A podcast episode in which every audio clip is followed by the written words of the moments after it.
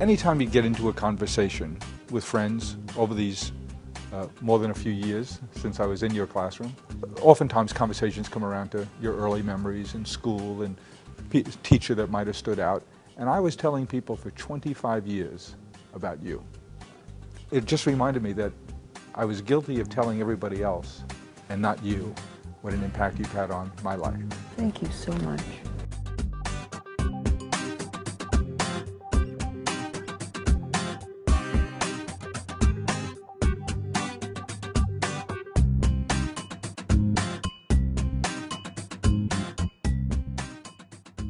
One of my earliest impressions uh, was uh, walking into a classroom uh, at the police academy, and there was this uh, uh, young uh, woman uh, professor, uh, had a bit of an afro, dark afro, wearing a miniskirt and high knee-high boots. And here's a classroom of guys mostly armed, uh, almost who uh, all armed. almost all armed, who uh, many of them were uh, struggling, balancing a couple of careers, going to school, family. And then you called me up. Do you remember that phone call? Well, that's when you told me what a foolish idea I had. No, no, you said, we can't afford to pay the bills. Yeah. We have, what, two kids, three kids? Three kids, yeah. Three kids. Mm-hmm. We have three kids and we can't pay the bills. And so you started a little flower mm-hmm. business yep. in your garage. Mm-hmm. And I remember that conversation. And when I saw how you would use humor, or how you'd use provocation, or a challenge to engage people, I started to use those same tools that you were showing us in the cl classroom to do my job in the day and the evenings around my class schedule. And I realized the power of engagement.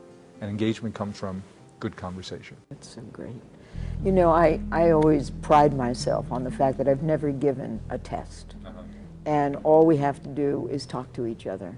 All we have to do is disagree. You can't, nobody's going to agree with me. Mm-hmm. So your job, and that was really my job at John Jay, mm-hmm. was for all of our students to argue as vigorously as they could, as best they could, and to begin to write articulately, argue mm-hmm. vigorously, yep.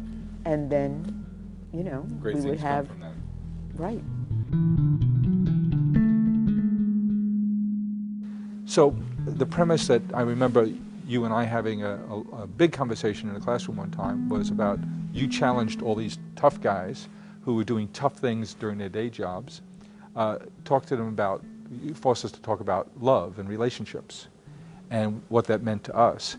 And I realized those ten guys who seemed very tough, my kids, who were sixteen to twenty years old, they wanted the same thing you want, the same thing I want, which is they wanted to love and be loved.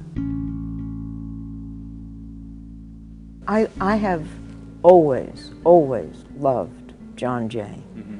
And I always say, and this is absolutely true, I have learned more from my students than I could ever possibly have taught mm-hmm. them. And every semester, I learn more. Yep.